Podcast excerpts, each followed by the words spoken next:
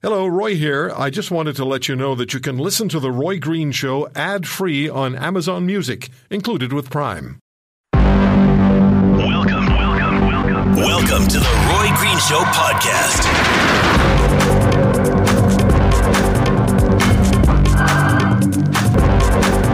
Canada needs a cohesive strategy against China. And uh, really, it should be about how Canada must not should, respond to China's bullying and intimidation, like China's ambassador warning Canada against accepting dissidents from Hong Kong and running the risk of Canadians living in Hong Kong, that's some 300,000, facing Chinese consequences. Uh, there's no shortage of uh, threats and bullying that China is directing toward this country and other countries. Guy Saint Jacques is the former Canadian ambassador to China, 2012 to 2016. And the ambassador joins us on the Roy Green Show on the Corus Radio Network. Ambassador Saint Jacques, thank you very much. Uh, and as a former ambassador, when you hear the uh, Chinese ambassador to Canada in his most uh, belligerent and uh, recently uh, even more belligerent than we've heard before, suggesting that uh, if Canada continues to accept Hong Kong dissidents, then life may well become difficult for up to 300,000 Canadian citizens living in Hong Kong. What do you hear? Well, I think it's uh, very uh, deplorable to listen to uh, uh, what he had to say, but unfortunately, it reflects the new type of uh, diplomacy. Then the Chinese like to refer to that as the wolf warrior uh, diplomacy, and that's after a film that was very popular in China a few years ago, where a Chinese mercenary goes in Africa to free Chinese citizens that are in the middle of the war and uh, refuse to help uh, American citizens. And as a result, uh, what we see uh, are declarations similar to that of Ambassador Cong uh, that are made uh, in many places in the world where they, they don't hesitate to criticize local governments, to in fact to insult people. every time that you try to criticize, even mildly, criticize them on issues like uh, Xinjiang, or what they are doing in Hong Kong. And I think, uh, as you said at the outset, this reflects uh, the, the, new China, which is uh, arrogant, aggressive, and that wants to impose its uh, governance model on the world. Did you see this coming when you were in Beijing? Yes, in fact, uh, the uh, since uh, Xi Jinping uh, came to power, and he came to power shortly after I arrived uh, for my last posting to Beijing. I arrived in October, and about a month later, he was chosen as the General Secretary of the Communist Party of China. And right after that, uh, in his public declarations, including uh, the year after when he reported to the 19 Party Congress of the Communist Party, and he said uh, China has succeeded. China is a model for the world. Look at what we have been able to achieve without adopting any Western value. And he talked about the China uh, rejuvenation and that it would be the first uh, economic and military uh, power in the in the world by the time that they celebrate the 100th anniversary of the People's Republic of China. And because he is uh, concerned about uh, uh, social unrest, we have seen also him taking very tough policies to silence anyone that would dare to criticize the regime. human rights defenders, uh, religious practitioners of various faiths uh, have seen uh, have encountered a lot of difficulty, and on the international scene, we have seen uh, China that uh, has come to the almost the conclusion that they don't care about their reputation anymore, and they they are taking very aggressive actions, uh, be it in the South China Sea or in Hong Kong, with the imposition of its uh, uh, national security law that uh, goes against the, the, the spirit of the agreement to of one country and two systems and to protect the autonomy of Hong Kong for 50 years. So uh, all this is happening, uh, has happened very quickly. I think it took a while for uh, not only for the Canadian government but also for other Western governments to realize what was happening and to come to the conclusion that China is a, a strategic uh, competitor and that we better pay more attention to what uh, it's doing, uh, including in Canada, because there have been a number of uh, incidents uh, where uh, it was caught uh, trying to interfere either in Canadian politics or among Chinese students studying in Canada or uh, among Canadians of Chinese origin. So uh, I think it's uh, it's time for, to to change our approach and to be a lot more firm and forceful uh, when we see transgressions uh, uh, by China. So, and I just I don't know why that isn't really readily apparent to everybody in Ottawa. And, and you were criticized by the Prime Minister's office not long ago for being as open as you are about the situation instead of being congratulated. And then when you told them that you were going to continue doing what you're doing, which is to the benefit of the Canadian people, they backed down a bit. But what must Canada do, Ambassador? What are we willing to do? What should be we be willing to do when China insults and threatens and bullies this country, like the two Michaels, or takes actions like casually closing down a combined Canada-China COVID-19 vaccine development, which was announced by Justin Trudeau personally earlier in the year? What can we do uh, decisively and quickly to let them know we're not going to be pushed around? well, I think there are a number of measures. Of course, we, we are a, small country, and uh, China does not pay much attention to, to Canada. We are their uh, 20, uh, 21st uh, market uh, for, for uh, their exports. But I think that, uh, in fact, we have to uh, to work uh, a lot more closely with other countries to develop common strategies and responses when we see uh, China acting as a, as a bully and taking hostages as a, the, tour, the, the poor two Michaels uh, have been uh, uh, victim of. Uh, I hope that uh, uh, if there's a change in the U.S. administration, there will be uh, a review of the way that they handle uh, uh, international affairs, and I'm convinced that uh, uh, P- President Biden would be would want to rebuild bridges uh, with allies and work together because we are all faced with the same uh, problems when it comes to uh, to China with its spying, its predatory trade practices, and you know, in the case of Canada, we have to uh, to to push back any time again when we see cases of interference. And uh, there are uh, things that we can do. Uh, if uh, we have to keep in mind that the federal government has not announced its decision uh, yet on whether it would allow the uh, Chinese company Huawei to participate in 5G development in Canada. But also, if we look just down the road in about a year and four or five months from now, it will be the opening of the Winter Olympics in Beijing. And uh, China sees this as a very prestigious event. Well, I think that uh, if Canada were to uh, speak with other countries and say, uh, what should be our position and what can we extract from China for agreeing to attend the uh, Olympics? And it could be a combination of things like uh, telling them you will, you have to uh, repeal uh, the national security law and let uh, Hong Kong free. You have to agree to let an international commission go to Xinjiang to investigate the situation there. and so I think we have an opportunity there. Uh, and I would note that, uh, you know, despite the fact that uh, China has tried to penalize us on the trade side, last year our exports went down by uh, $4.5 billion, uh, uh, 19%. Uh, uh, well, this year our imports are up, and the reason for that is that China needs our wheat, our pork. They, they were faced with major floods, and I'm convinced that trade they will always need our products. So I think that we can be we can adopt a position that is a lot firm uh, firmer, uh, knowing that in fact the appeasement strategy that has been followed since uh, December 28 has not resulted in improving the uh, situation of the two Michaels. They are detained in awful conditions, uh, and we have been told that uh, uh, there won't be any progress until Mrs. Meng uh, is back in China, and that could be uh, quite, it could take quite uh, some time before yes. we have a decision.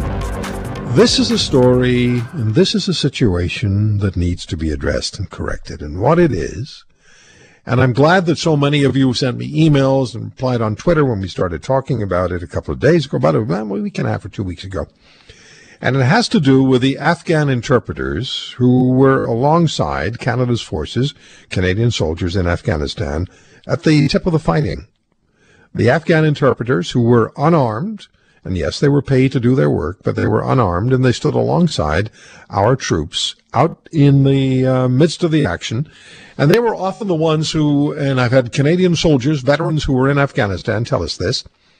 It was the interpreters who were first targeted by the uh, by the uh, Taliban and by the insurgents. And the idea was if they killed the interpreter, then the Canadians would have no communication possibilities with the local communities and the local population.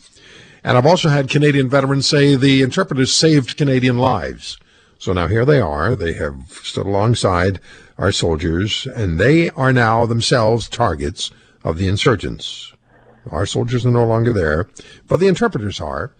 And one of the interpreters is Alex, or as he uh, on uh, on on Twitter described himself as left behind Alex. We've talked to Alex in the past, um, and and he's still there. He's he loved he, he wants to come to Canada. He needs to be in this country in order for himself and for his family to be safe.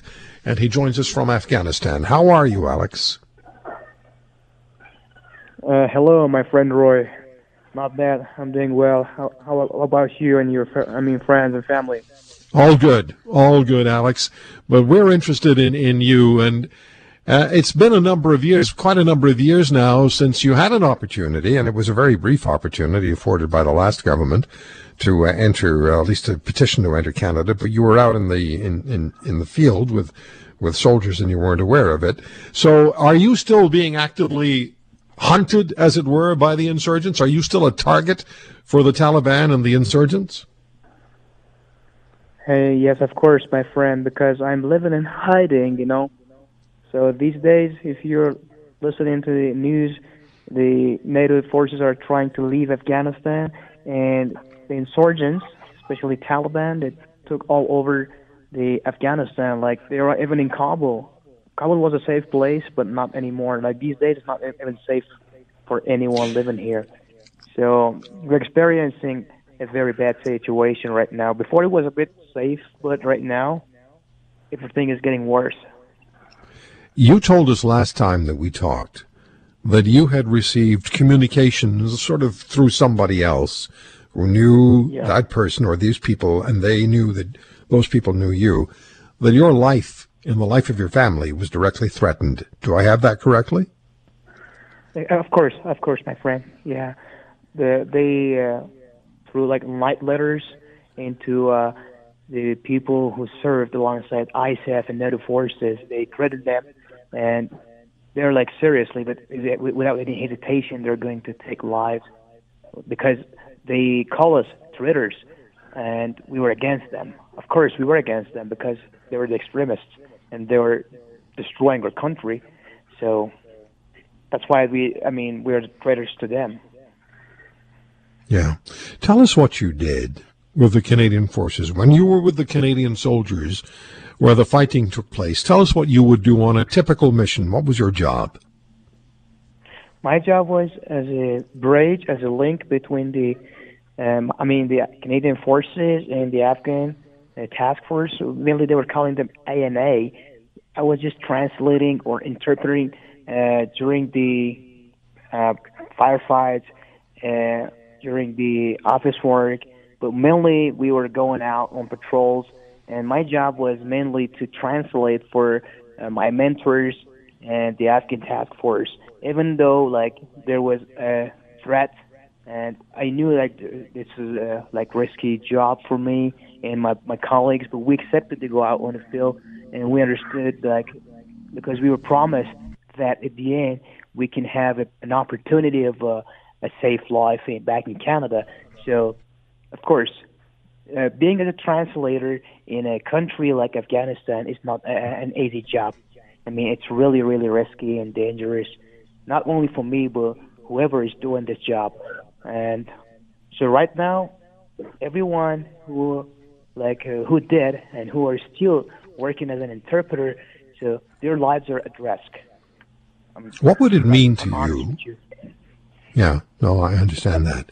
What would it mean to you to be able to bring yourself and your family to Canada, as your good friend James Accam was able to do, and we've had James on the program with you. James lives in Alberta, fellow translator, good personal friend of yours, doing well, Canadian citizen, I believe now. Uh, what would it mean to you, Alex, to be able to come to Canada and live with your family? It would be like, I mean, that can be like a dream come true, you know. If uh, that happens, that means a lot to me. Like that means like humanity that means like people in Canada they really care about human rights. I mean, that means everything to me. I, mean, I don't care personally about my life or my, about myself, but my family, they mean everything to me. You know, everybody has family and they take care of their families. Yeah. So if this happens, it means like my dream, my big hope, my big my my big wish is going to uh, become true. We can do it as people, we know we can do it because we've influenced governments before to do the right thing and uh, not so long ago, but they're still dragging their heels on allowing couples and families to reunite. And here we have the situation of Afghan interpreters fearing for their lives after serving with Canadian forces during the fighting that took place over 13 years. Uh, Chance Burles uh, was with the CAF uh, in Afghanistan. He's the national co-director of the annual uh, Walk for Veterans, which was a great success two uh, two weeks ago.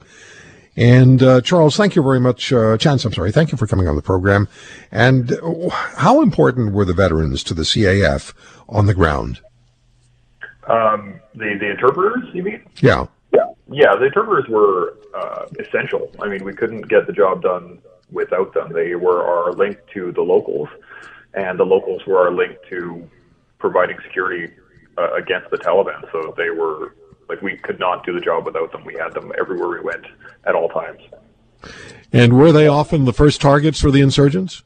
Absolutely, yeah. The, um, the you could actually usually tell just by where the eyes went of the people you were talking to if um, they were either insurgent or friendly towards the insurgent because usually they would look at the interpreter immediately and they would just there would be rage, hate, uh, a lot of negative feelings, and you could you could immediately see it whenever you're dealing with uh, locals that were friendly towards the Taliban because they would uh, be really aggressive towards the interpreters. Is it true that the interpreters saved Canadian lives? 100%. I, I couldn't even tell you how many times we had um, interpreters come and tell us uh, that the people we were talking to were were not being entirely truthful or they were not being um, as forth give, forthright as they should be, just based on um, you know local local dialects and um, reading the people themselves. And um, sometimes we, I mean, one patrol I was on specifically, we were told that there were Taliban waiting for us further down the road uh, at a certain location, and the interpreter told us that um, it was not as accurate as they were trying to say it was. So we were much more on guard when we started moving, and they hit us uh, quite a bit earlier and on the route that we that they shouldn't have known we were going to be on. So, um, yeah, absolutely, they uh, they save lives all the time. You don't have any doubt, uh, chance that uh, Alex and the other interpreters uh, who are still there are in, in really serious danger. No doubt there. No doubt at all. The um, we actually had a few interpreters die on our tour. Uh, well, I can't say that uh, they died for sure. They stopped showing up for work, and then we just got reports later that uh, that they were gone. And when when I mean gone, it was just like they dropped off face the earth. So they either disappeared into hiding so good that our intelligence forces couldn't get to them, or uh, or they were made to disappear by the Taliban. Um, they were their families were continually targeted on multiple occasions. We had uh, interpreters come up to us to start the day's work and say that their uh, they received a message that their families were being held hostage or um, that uh, their parts of their family had died, and as an attempt to draw them out into into the open. So it was uh, they were absolutely in danger continually. Have they earned, really, I mean, earned the right to come to Canada? I would say so. The um, you know not everything's on a bell curve, right? I mean, not all the interpreters were 100% perfect, but there were a lot that laid on that laid their lives down for us to uh, just so we'd get the job done to in the the dream of a free Afghanistan. And um, you know, absolutely, with uh, they they they've earned their stripes through and through yeah. many times over. Yeah. Um, Alex, do you want to talk to uh, to Chance? Yes, of course. Why not? Go ahead. How's it going, sir? Uh, it's it's going. It's going. I got uh, two crazy kids at home, and um, and I'm you know living in a great country that uh, starting to snow here, so it's great. How's um, well, I guess I know how life over there is. Are yeah, you, like uh, surviving well? It's different, sir.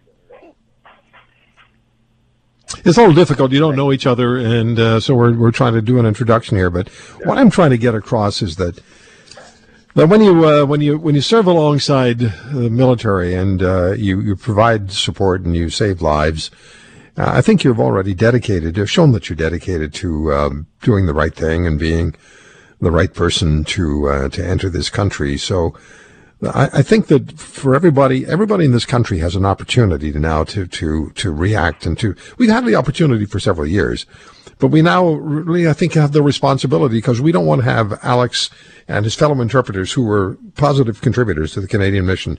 We don't want their blood on our hands and we can bring them to Canada as James Akam was brought to Canada and is faring very well. In fact, in the Calgary region. So, uh, Alex, do you are you aware of, of any opportunity for you to apply to come to Canada that would, would be different to the general rule to, to come here? Is there a special accommodation for interpreters in any way? There isn't any way for interpreters to go to Canada, like because there was a process before, and the process was closed pretty good. And in, in any case, if I try, it's, it's really hard for me because I can't go to the second country, like going to the UNHCR office and register over there. It's really, really hard for me. Yeah. And there's no any other easy way. And you have no doubt that if you stay in Afghanistan, if you if you can't leave, if you can't get out of the country and ideally come here, there's no question in your mind that you're going to be killed. Am I correct? Of course. Yes. Chance, you, you you see that happening as well. Oh, absolutely. Um, the the the fact that he's um, you know alive today is uh, a testament to how hard he's worked at, at, at staying secure and safe. But um, unfortunately, with the the insurgents of the Taliban kind of taking the country back over, it's uh, unfortunately only a matter of time. Yeah, and you talk about your two kids at home and living in a great country. And uh, Alex has kids, and uh, now he's worried about their their lives. There's, it's just the right thing to do. I don't think that it's really difficult math. Um, it, they deserve to be here. Um, Alex, we're just going to keep working on your behalf and pushing really hard and do the best we can. And I know that Mr. Burles has uh, a lot of contacts in the veterans community, and chance maybe we can get Canada's veterans community to push push hard as well to get these interpreters into Canada. I think that's a great I really idea. appreciate it. Yeah. All right, guys. Thank you so much, Alex. So I'm going to stay in touch with you. You know that. And uh, Chance, there, thank yeah, you so I much. Understand. And the and the Walk for Veterans, what a great success this year. Yeah, absolutely. It was. Uh, it it it, it uh, blew blew me away actually how how big of a success it was. I couldn't be more thrilled. Yeah, people care. People care. Yeah, Thank you, Alex. Thank you, Chance. We'll talk again. My pleasure. All right. All right. All right, guys. So look, it's not uh, it's not difficult. Uh, it really shouldn't be difficult to just go ahead and do what has to be done and what should be done. You listen to this this young man, still a young man in Afghanistan with a young family, and you listen to Mr. Burles, who was a soldier, Canadian soldier in Afghanistan. And there's no question in Chance Burles' mind that if uh, Alex and his family don't get out of Afghanistan, that they're going to die, that they'll be hunted down and they'll be killed. Not words that I'm just offering to you, but you heard it. And um, when you know that these interpreters saved Canadian lives, and you heard Chance talk about that from the man who was there, the Canadian soldier who was there, and I've heard it from more than one. Why are we not, why are we not doing the right thing? What's the reluctance? You know, Mr. Trudeau sent out a, a, a tweet a number of years ago welcoming the world to Canada, the people who were disenfranchised, welcoming them to Canada. What's wrong with the interpreters who stood alongside our Canadian forces? And why aren't the rest of us getting engaged? Why aren't the rest of us making a phone call, sending an email, getting in touch with your member of parliament, pursuing the, the, the, the, prime minister or the public safety minister or whoever's in charge, the minister of veterans affairs, pursue them. Get after the opposition parties, the conservatives. They can do more than they're doing. They're not doing anything. They're really doing nothing.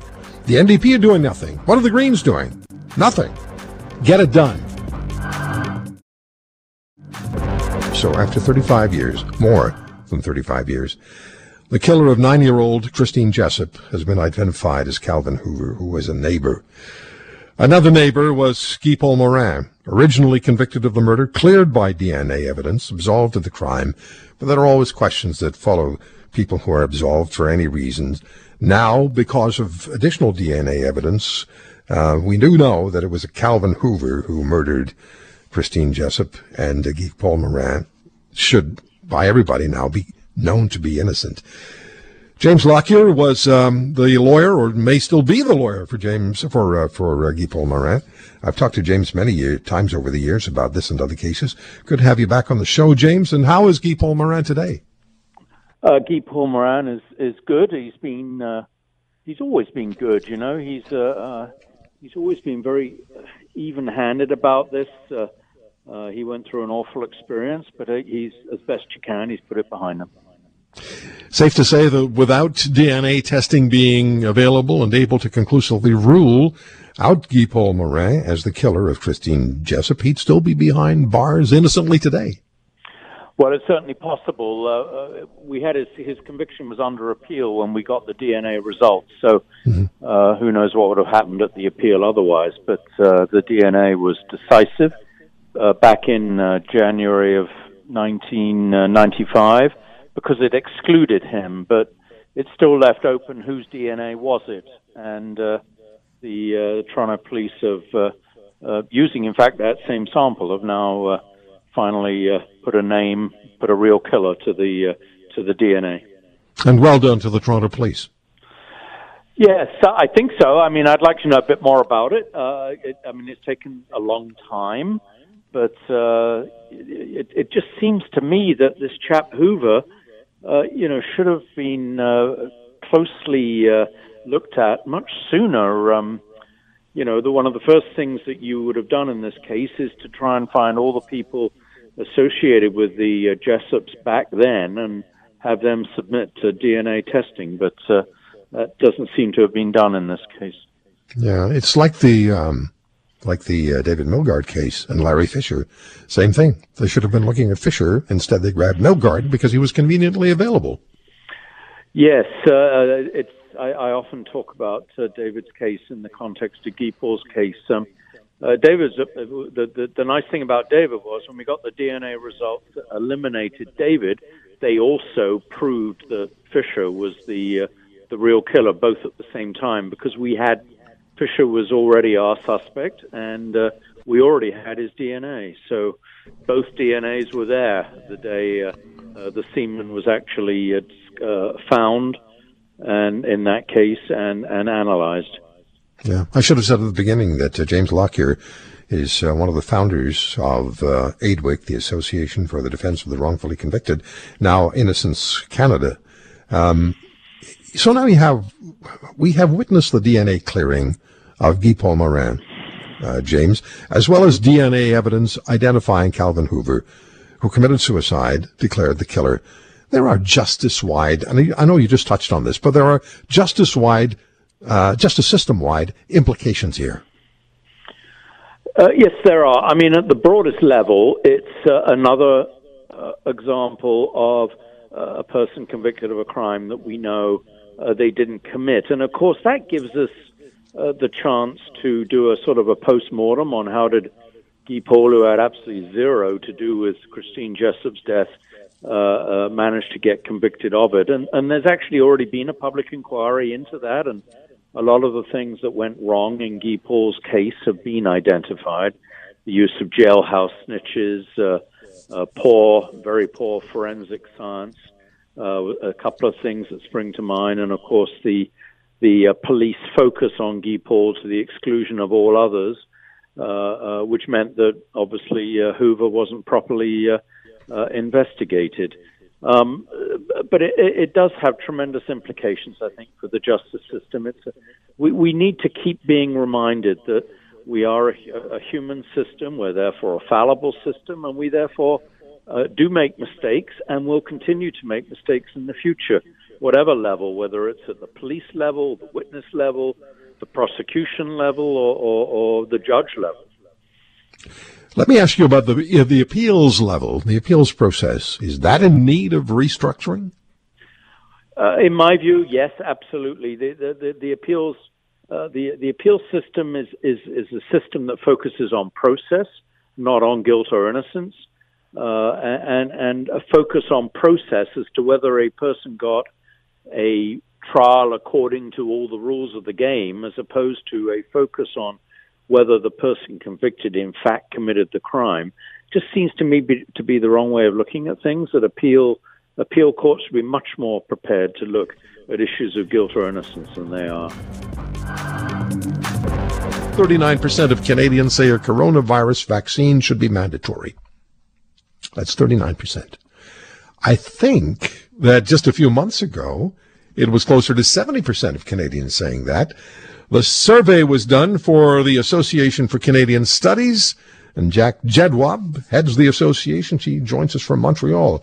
Jack, thank you very much for the time, and uh, let's get at this. Was it 60 plus percent of Canadians just a few months ago said a vaccine should be mandatory? Correct, yeah, and now it's down to about 40 percent, as you said uh, as of the uh, measure we took October 9th to 11th. So a uh, substantial drop and a reversal in terms of the extent, obviously, to which people think it should be given on a voluntary basis. That that right now is the majority position that Canadians are expressing as regards to vaccines. What does it say to you? What's the uh, message? I think it says that uh, there's some skepticism uh, amongst the population about the vaccine. Uh, you know, we actually did ask a question a few weeks ago amongst those who said that they wouldn't take a vaccine as to uh, why they wouldn't do it. And the three top answers were they didn't feel it had been tested sufficiently long enough uh, and that more research needed to be done.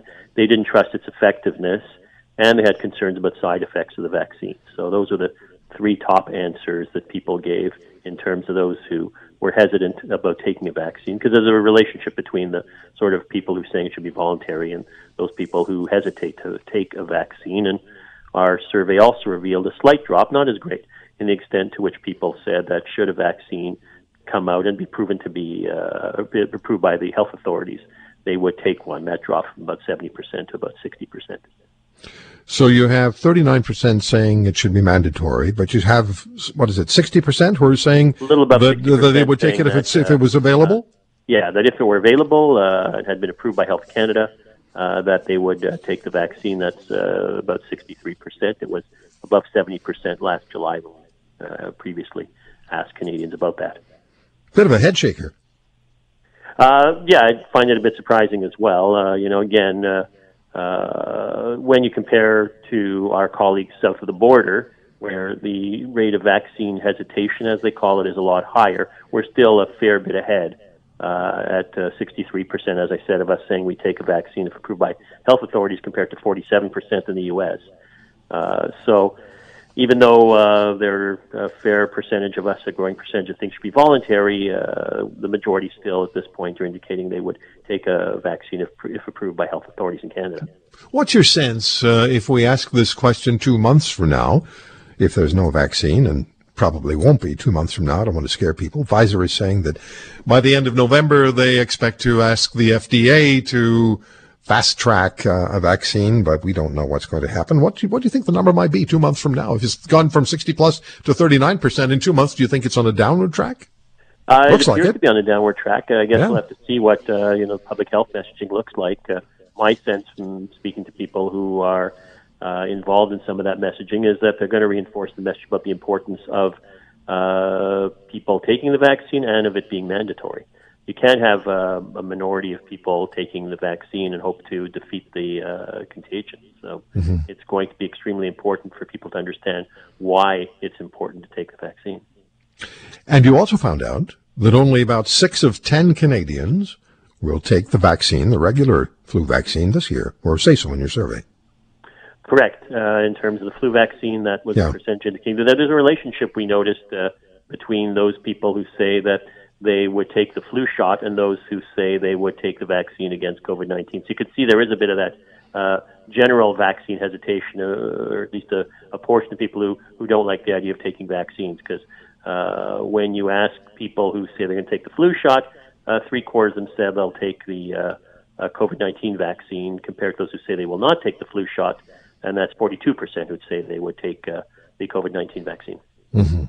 I just find this uh, this drop in numbers to be really, really interesting, and I think demonstrative of the fact that more and more people are becoming more and more edgy, more and more unwilling to uh, to just go along to get along. And I see it in emails. Frankly, I see it every day in emails. But let me ask you this: What about demos, uh, demographics, and gender? How did that come into play? Uh, in this case, um, it was, uh, I believe, men who were uh, less likely to take the vaccine than women. Mm-hmm. Uh, and young people, I believe, were more likely to take the vaccine, although uh, you would think that it would be seniors, since they're more vulnerable, that uh, would be inclined to so, but that's not what the survey uh, indicated. Uh, another key point in the survey that was important, though, is that uh, Canadians did feel that once the, once the vaccine was approved by health authorities, it should be offered on a priority basis to institutional healthcare workers, then seniors, uh, than for residents and persons in seniors long-term care facilities. So there's a bit of that, which I think is not a bad thing that people understand there are segments of the population that are more vulnerable because the whole issue of distribution of the vaccine will be uh, uh, a real challenge uh, when it's eventually approved, you know, as we go forward. Yeah. Jack, how do you apply this information? What do you do with it? Again, it's critical for health authorities, and this is becoming a priority issue. Uh, I know from conversations with some of the health authorities. It's one of the issues we're going to be tracking probably every week. We that's not something we've been tracking every week uh, previously. We've tracked issues around fear of getting COVID, satisfaction with government, trust in institutions, uh, following public guidance in terms of health measures on a weekly basis for the first 30 weeks. But this isn't one we have been tracking weekly, and we will be tracking this weekly going forward because as we get closer to the point at which the vaccine will be ready, we'll need to have uh, a, a good assessment of, of, what will what will uh, need to be done in order to get the uh, largest number of people possible to take the vaccine. Thank you for listening to today's podcast. If you want to hear more, subscribe to The Roy Green Show on Apple Podcasts, Google Podcasts, Spotify, Stitcher, or wherever you find your favorites. And if you like what you hear, leave us a review and tell a friend. I'm Roy Green. Have a great weekend.